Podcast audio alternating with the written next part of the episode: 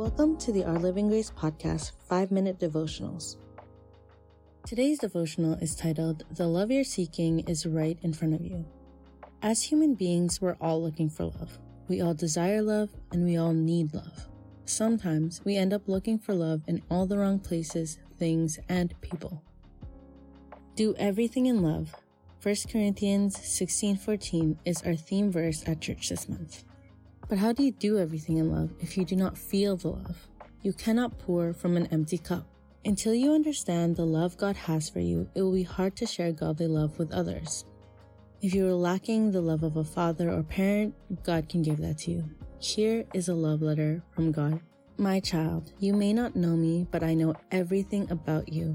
I know when you sit down and when you rise up. I'm familiar with all of your ways.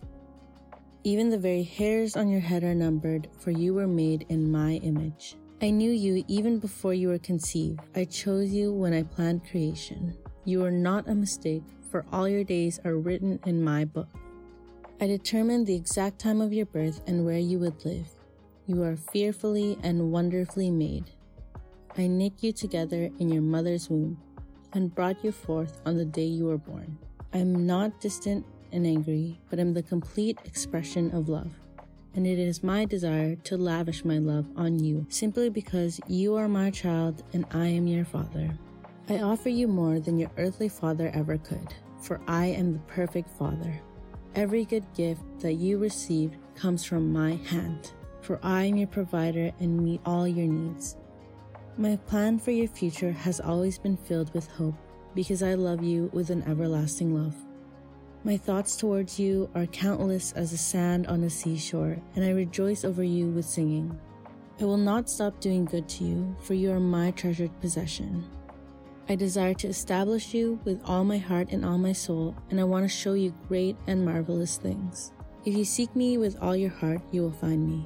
Delight in me, and I will give you the desires of your heart. I am able to do more for you than you could possibly ever imagine, for I am your greatest encourager. I am also the Father who comforts you in all your troubles. When you are brokenhearted, I am close to you. One day, I will wipe every tear from your eyes, and I'll take away all the pain that you suffered on this earth. I am your Father, and I love you even as I love my Son, Jesus. For in Jesus, my love for you is revealed. He is the exact representation of my being. He came to demonstrate that I am for you, not against you, and to tell you that I'm not counting your sins.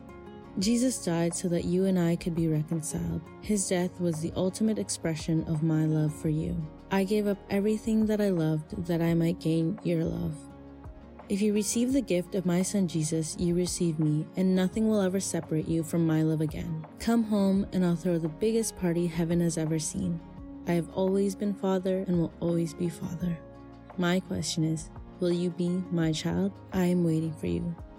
Jesus says in Revelations 3:20, "Behold, I stand at the door and knock. If anyone hears my voice and opens the door, I will come in and eat with him, and he with me." The NLT version says, Look, I stand at the door and knock. If you hear my voice and open the door, I will come in and we will share a meal together as friends. The love you are seeking is right in front of you. That fatherly love, that unconditional love, the love of a friend, that first love, the greatest love of your life. He is the greatest friend, the great comforter, our hiding place, and our safe refuge.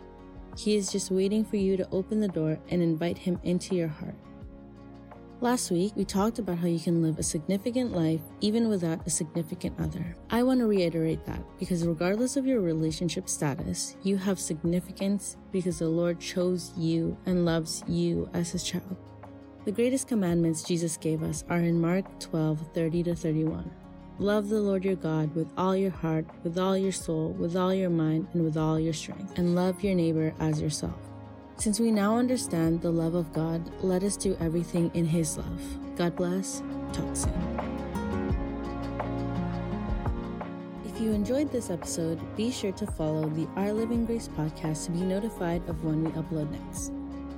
Also, be sure to follow us on Instagram and TikTok at Our Living Grace. God bless, and we'll see you in the next episode.